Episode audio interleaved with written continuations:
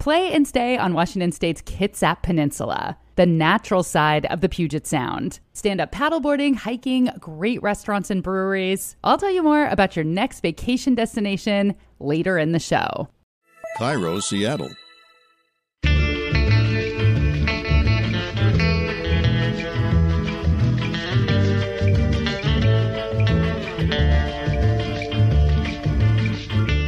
Bell, and this is Your Last Meal, a show about famous people and the stories behind the foods they love most. Today on the program, actor and improviser Mary Sohn. Mary has been on Comedy Bang Bang, Bajillion Dollar Properties, and the Netflix show Love. And right now, she's starring on the NBC show AP Bio, where she plays an art teacher named Mary. What were you like when you were in high school? You know, I was kind of an eclectic person. I like played sports and I played the trumpet in the marching I played band. the trumpet too, You and my boyfriend did too. Awesome. Yeah. You know, we are a special breed. Mm-hmm. Ner- nerds? Is Yeah. that what you'd call a it? complete dork. yeah. As Mary and I talked about food, one thing became very clear. She is obsessed with dipping foods into other foods. And I'm not just talking about chips and dip. This woman will dip anything into anything, which made me think of a very controversial pairing French fries dipped into a Wendy's Frosty. Something gets delicious, something gets grotesque. I chat with the burger chain about how this dipping trend came to be. And why does spicy wasabi burn your nose, but a habanero pepper just burns your tongue? What does it mean to be a super taster? Why is a Reese's peanut butter cup the perfect candy bar? I got answers to all of these questions from my friend Becky Selengut, chef and author of How to Taste. It's a book that uses the science of taste to make you a much better home cook. Um, okay, so we're gonna talk. this happens every time we get together. I know. Every so single much more time. fun than my other boring interviews, stupid interviews. Just kidding. I love all of my interviewees, including, especially, Mary Sohn. Mary grew up in Champaign, Illinois. And before moving to LA to pursue acting, she spent almost a decade performing with the Second City Theater in Chicago. You did improv in Chicago before moving to Los Angeles. Do you have any improv pet peeves? I ask this because I've done improv. I have friends who have, and like one example being when someone's pretending to drive a car and just kind of like holding onto the steering wheel. Like, what are your improv pet peeves? I have problems with people playing children and then naming themselves something like Sally. Like, how many Sallys do you really know? But that's always the go to name Yes. Or they call boys are always Johnny. Johnny or Bobby. Yes. Ugh. It's like from 1950. that is so fun. You're so right. It drives me insane. So do you try to modernize it and you're like, little Aiden here? Yeah. well, actually, I heard this woman say that her name was like Aquanine or something. Um, like on a plane, she was like a flight attendant who was like, "And Aquanine will help you in the back." And I just saw this man next to me go, "What? Aquanine. Aquanine? it's kind of superhero ass. Yeah, like- that's the kind of person you want in a plane Exactly right, serving you peanuts that we can't have anymore because the children. The children. Johnny." When you first moved to LA, were there any things that you had to adjust to coming from the Midwest? Yeah. I was not used to being around so many Asian people. In my high school, there was me, my sister, and just like maybe 10 other Asian kids. Oh, wow. in all four grades. Yeah, so there was not a ton of us. And so when I would go to the restaurants, I'd be like, whoa, there's so many of us in here eating all this food. And it's not a special treat where it was a little bit where I grew up. But yeah, I'm like so impressed by the cuisine. But I remember feeling really moved. And the thing that makes me feel really connected to these other people is food. It's really powerful how food can really connect folks. And I really love it. Talking about food with Mary is especially fun because she is unabashedly candid about the foods that she loves to eat. All kinds of creative, quirky combinations that only a stoner could dream up. Now, for the record, I don't know if Mary's a stoner, but Mary's taste buds have definitely been smoking some weed. And her suspiciously stony mashup started when she was in high school. and I would go to the local grocery store and get um, mashed potatoes from their hot bar and Doritos and just do a classic dip. Very, cla- yeah, very classic dip. that sounds good. I've never had that before. It's divine. Do you still eat that? Not as much, not as much, but uh, I do eat those kind of gross combos a lot. Ooh, I love that. What's another one of your gross combos? well, this one's like less gross, but um, I love a jalapeno cruncher type chip, hmm and then like a just really full fat Greek yogurt. Yeah, Yeah. that sounds good. It's so yummy. yeah. So you're really into dipping. I like to dip. I love the dip. Doritos dipped in mashed potatoes, jalapeno chips dipped in Greek yogurt. When it comes to chips and dips, Mary Sohn don't mess around. This woman has a PhD in dipping. Dr. Dip will see you now. But Mary doesn't need a chip to dip. The MacGyver of dippers, she is capable of turning almost any food into a dipping utensil. Speaking of dipping, I also love to make an oatmeal and take bacon and do a classic dip. Classic. That's the word you use to make yourself feel normal. Exactly. so you must have to get the bacon really crispy Mhm. to get that structure to do the dipping. Yes. Oh my God, a queen after my own heart. Also, I love this French restaurant in LA called Tex, and they have the most beautiful escargot. And I found what I really loved about it was taking the fries and dipping in that butter garlic. The garlic butter. You know what I don't like dip is a sandwich. Oh, like a French dip. Yeah, I don't like a wet sandwich. It is weird. It goes against everything that you want from a sandwich. Yeah, and I- Dryness. make the meat wet. But like I've always said, my face is just like a ciabatta bread sliced in half is the shape of it. and I'm like, oh, that's a good thing. Like you can make a sturdy sandwich on it. Uh huh. Except for when you wash your face in the morning, that's like your French dip. Oh, Or I guess your Korean dip. I guess it would be, yeah. I want you to have a dipping restaurant now. What would it be called? dip, baby, dip. When I dip, you dip, we dip. Thank you. kind of long. the signage will be expensive, but it's worth it. Of course, you always think of good stuff after you're done with the conversation. I don't know why I didn't think of better names for Mary's dipping restaurant, like the Big Dipper, Dip Service, Dip Dip Hooray, or just my favorite, like a Muppet kind of, you know, infused dip, dip, dip, dip, dip. All right, we're going to take a break, but we are not done with dipping. When we come back, I chat with the director of culinary innovation at Wendy's about a sweet and salty dipping situation that has become a cult classic for the fast food joint. And of course, Mary Sohn still has to share her last meal. We'll be right back.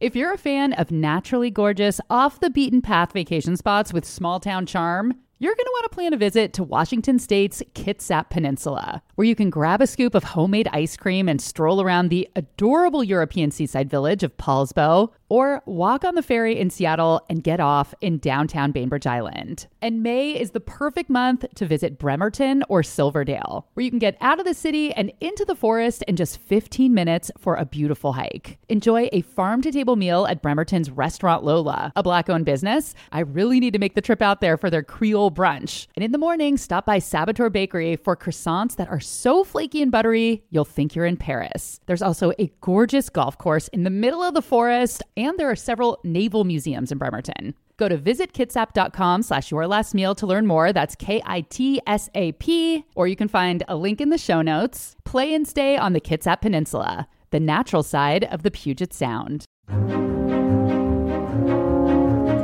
If you like listening to Your Last Meal, you might like watching my new TV show, The Nosh with Rachel Bell. We just wrapped up season one, so there are four tasty episodes ready for you to binge at cascadepbs.org. In episode one, I convince an East Coast skeptic that Seattle now has fantastic bagels. And in the season finale, we go truffle hunting just about an hour outside of Seattle. Episodes are a quick bite just eight and a half minutes long. So grab a snack and cozy up with the Nosh. Available anytime, anywhere at cascadepbs.org or find a link in the show notes.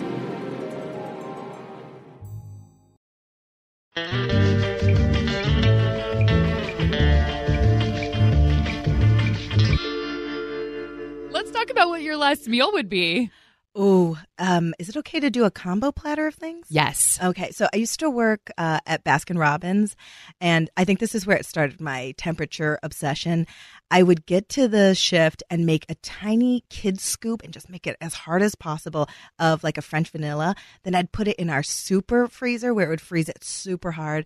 And then at the end of the shift, I would take out um, like a hot fudge and then cherry juice. You would just pour the juice over it? yeah. You wanted the ice cream really hard Yes. and cold. And would that take away from the creaminess? No. No, not at all. And also that hot fudge just kind of like loosens it up a little bit. Yeah. Are you a cup or a cone person? Well, I think everyone's a cone person, but when you're trying to be more virtuous and healthy, you go cup. Do you agree? Wow, very adult of you. Are you a cup or a cone person? I'm a cup just out of that, but then you know I like to do a side cone dip. yeah. Okay, so this is your your platter. So you have the extra cold ice cream, Yes. the hot fudge and the cherry juice. Mm-hmm. Um, hate to admit this, but I love McDonald's French fries. That's okay. Very cool. And then would you eat all this together? Mm-hmm. Listening to Mary talk about wanting to eat ice cream and french fries together, combined with her love of dipping, automatically made me think of a classic fast food combination dipping french fries into a Wendy's Frosty. This is just something that came about naturally from our customers. That's Shelly Thobae, Director of Culinary Innovation at Wendy's. We've heard about this for years. I remember dipping a Frosty and fries at my very first Wendy's visit, which was when it came to my hometown 40 years ago. And then when you dip this salty French fry in there, you get the crispness of the French fry, the sweetness of the Frosty. What is the history of the Frosty? When was it invented? What makes this Frosty different than any other milkshake? It was 1969, the year that Dave Thomas opened Wendy's. And what makes this different is it is a cross in between a milkshake and soft serve because you can eat it with a spoon, but as it melts a little, you can also have it with a straw. It's a combination of chocolate and vanilla. I've never heard of people talking about it with other fries and shakes. It's always Wendy's. I think it's the texture of our Frosty. So, because our Frosty isn't as thick as ice cream, but it is not as thin as a milkshake. So, it's the perfect thickness for dipping. And our customers love dipping everything. We even know some of them dip nuggets. The reason this combination is so good is the reason all of the great foods are so good. Contrast. You have the sweet, cold, creamy ice cream and the salty, hot, crunchy fries. These contrasts are what our taste buds crave. All right, let's get back to Mary's last meal. Okay, so salty and sweet. Salty, sweet. I love it all. I used to, at the end of meals, eat like fruit and kimchi. My sister would be like, this is disgusting. What kind of fruit? Um, cantaloupe? I actually think that sounds good. I was eating kimchi out of a bag before you got here, and I was worried about my breath. And so when you came in with your breath mint, I was like, I should have done that. No way. I love it. I love that you eat kimchi. It's so good. yeah, it's awesome. Okay, so you have your ice cream, your french fries. Yes. And then um, I have an obsession with any sort of hot sauce. My boyfriend is always like, dude, you know, like it's way too spicy. You're sweating and red and you look like you just ran. And I'm like, that means it's good. That means it's working. so going back to the french fries, because you are a dipper, Mhm. what do you dip your fries in? I like to make myself a disgusting little combo of ketchup, mayo, and Tabasco sauce. Yeah, so what's your hot sauce of choice? It's so tricky. I, I love a classic Tabasco for breakfast. I love Cholula. And then my favorite is Sriracha. With the fries, though, it's exclusively the Tabasco. I like how vinegary it is. It really cuts through that mayo.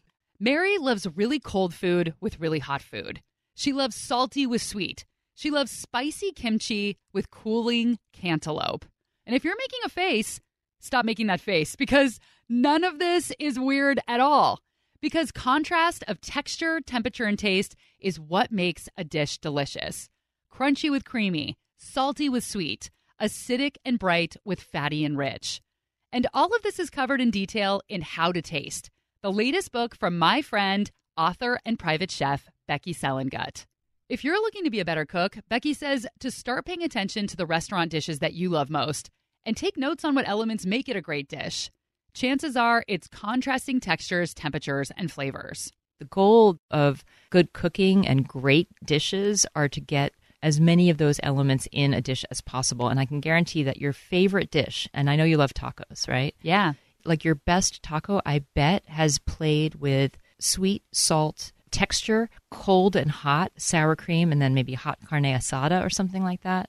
I bet the acidity level is right, good amount of salt. Um, unless you're a cilantro hater, you love cilantro, and then you get that aromatic quality going on with enough salt to mitigate the bitterness. It has it all going on. A great taco is fully exploring the elements of taste and flavor. Becky explains why so many people love Reese's peanut butter cups. It's not just the salt and the sweet in a Reese's peanut butter cup that people like. It's the textural difference between the kind of crunchier outside and then the creamy inside. Yeah. So involving texture into your food instantly makes it much more exciting. It's also the fat content of the peanut butter is great. The bitter content of the the chocolate is is spot on. Okay, so Becky explained to me that the world contains three kinds of tasters. You're either a tolerant taster, an average taster, or a super taster. And if you have a really, really picky eater in your life, it actually might not be their fault. They might be a super taster. About 25% of people are super tasters. And even though it sounds like a positive thing, like somebody wearing a cape, it actually isn't. Super tasters have four to five times as many taste buds as an average taster, so they have a much more acute sense of taste. And flavors can generally overwhelm them. Super tasters don't tend to like bitter things like coffee, IPA, Brussels sprouts, and dark chocolate. And Becky knows a lot about super tasters because she lives with one. Her wife, who is a sommelier, is a super taster. So she's a wine expert, and it makes her extremely good at, at, her job because she'll take a sip of wine. And unlike me, which I'm like, wine, yum, good, she's like, oh, I'm getting some volatile acidity. I'm getting some, you know, imperfections. I'm getting a lack of balance. And I thought she was just picky for a long time. And then I realized, no, she, those are things that are actually in the wine that my taste buds, not having enough density of them, I'm a little bit blind to. For example, a mango, she says funny things like, this tastes like grave dirt. And I'm like, well, A, how do you know what grave dirt tastes like? Maybe I shouldn't have married you. And B, like, what do you mean? And she's tasting some actual compounds that are in mango that give it sort of a almost rotten fermented taste that we can't taste. There's a couple positives to being a sensitive super taster, and one of them is, at least for her, and it's different for everybody, she really appreciates uh, texture more than the average bear. So when she eats ice cream, I almost feel like I need to give her some alone time because, like, I mean, I like ice cream. Everyone likes ice cream, but like to watch her face when she eats ice cream, it, she's experiencing more pleasure out of that ice cream than I am. Ecstasy. Yep. Mm-hmm. So it's pretty fascinating. On the opposite end of the spectrum are tolerant tasters. These are people who have much fewer taste buds, 25% of the population, and less sensitivity. So if you have someone in your life who is always shaking a bunch of salt on their food or a lot of hot sauce on their food, my boyfriend, this is a tolerant taster. But most of us, including the majority of chefs, are average tasters. This is one situation where being called average is a good thing. There's three ways to test what your taster status is, and one is just by asking you a couple questions, and then one is by doing this taster strip I have here. The third, which we're not going to do, is I would dye your tongue blue, put a little paper reinforcer on your tongue, take a photo, and blow the photo up, and literally count the number of taste buds I can see.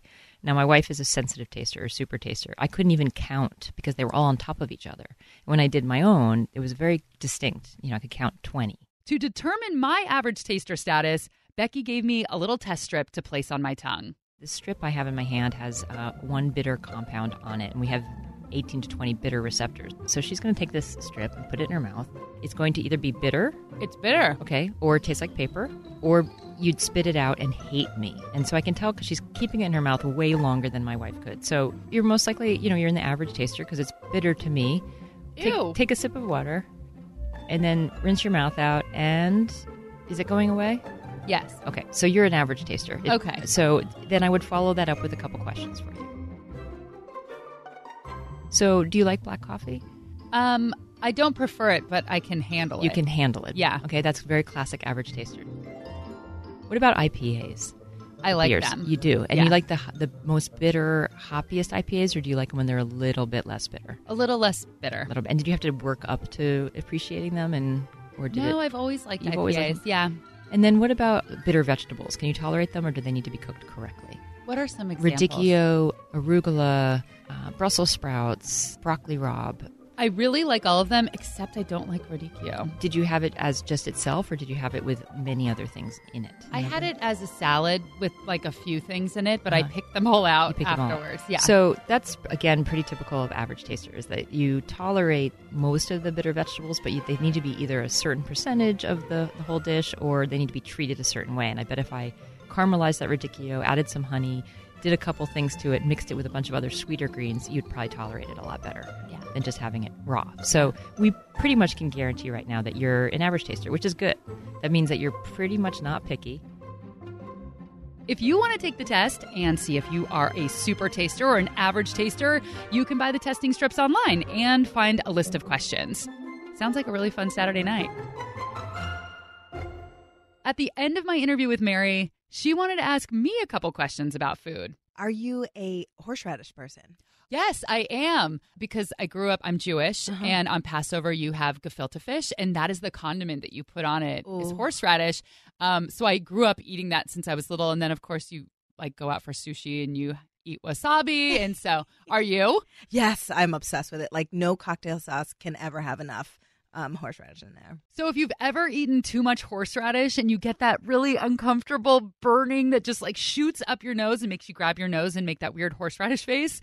Yeah, I've had that too. Um, for years, I have wondered why some things burn your nose like that and other spicy things burn your tongue. And Becky, the smarty pants badass chef that she is, actually knows the answer to this question. Horseradish and wasabi, uh, molecules that give you that kind of heat from them, are very light. And so when you eat them, they rise up in the mouth and they go right up to the olfactory cells to the nose. And capsaicin, which is in red chilies and uh, Mexican food, those are heavier molecules and they just sit and they torture your tongue and your throat. So if you go to a sushi bar and you overdo it on a bite of wasabi, what you should do is close down your nose and breathe the air out your mouth and get rid of it down that way Becky's book is called How to Taste, and it's full of all kinds of little tips and tricks just like this. We're going to take a quick break, but when we come back, Mary will tell us why you shouldn't eat beefaroni on a white carpet. I, I'm pretty sure you can't tell where this story is going. Aaron Mason, don't spill your coffee. You're being a Mary Stone right now. I'm fine. I'm fine. No, you're not. That was that was perfect though. Mary Stone's a klutz. I'm a klutz. We'll be right back. Aaron Mason's a klutz. Sorry, I forgot. We're all klutzes.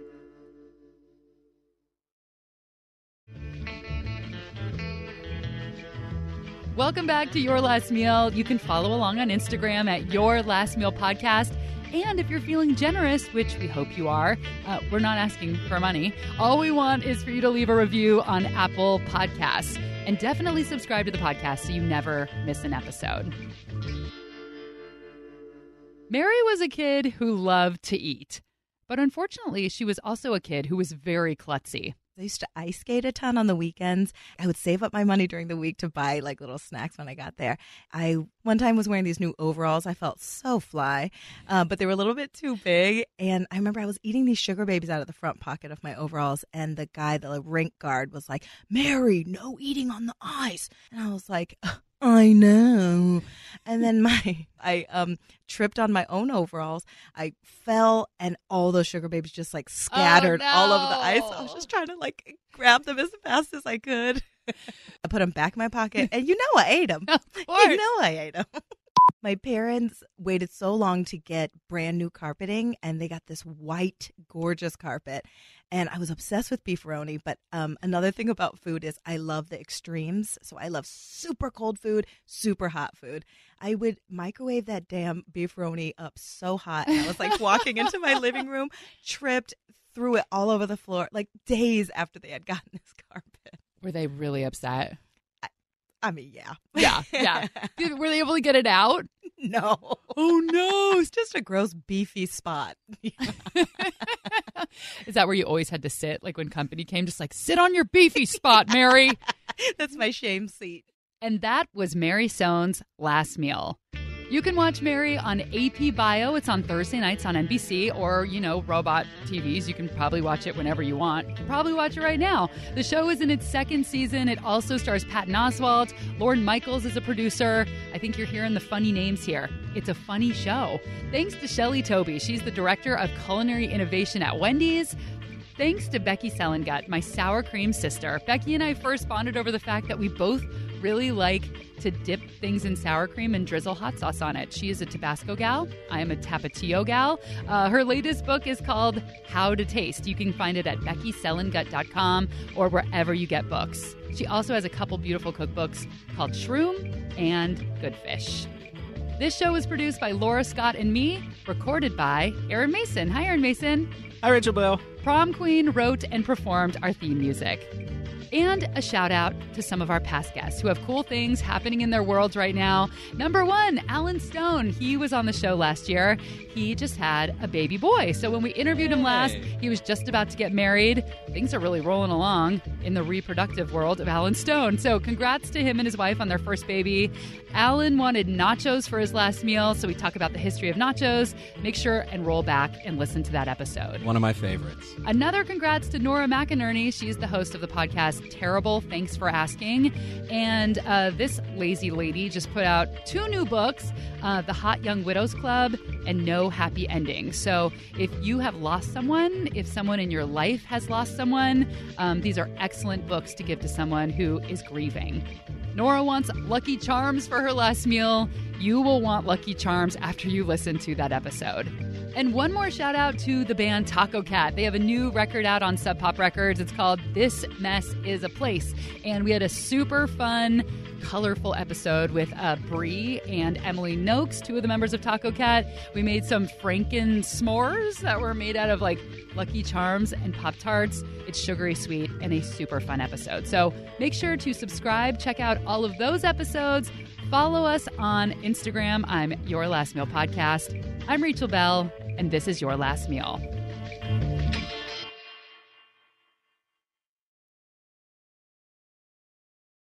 And I was thinking, you know, we couldn't afford to play this song, but I was thinking of like that dip da dip da dip, you know, bomba ba bomba bang a dang dang ba dip ba dum dip, Mary's Dip Restaurant. Aaron, do you have any ideas for Mary's Dip Restaurant? Not after that. No. Okay, cool. I'm like in Delilah mode now. Hi, welcome back to Your Last Meal. What's on your heart tonight? Becky's book is called How to Taste, and it's God, it's like major radio announcer. Becky's book, How to Taste, is available on Fresenius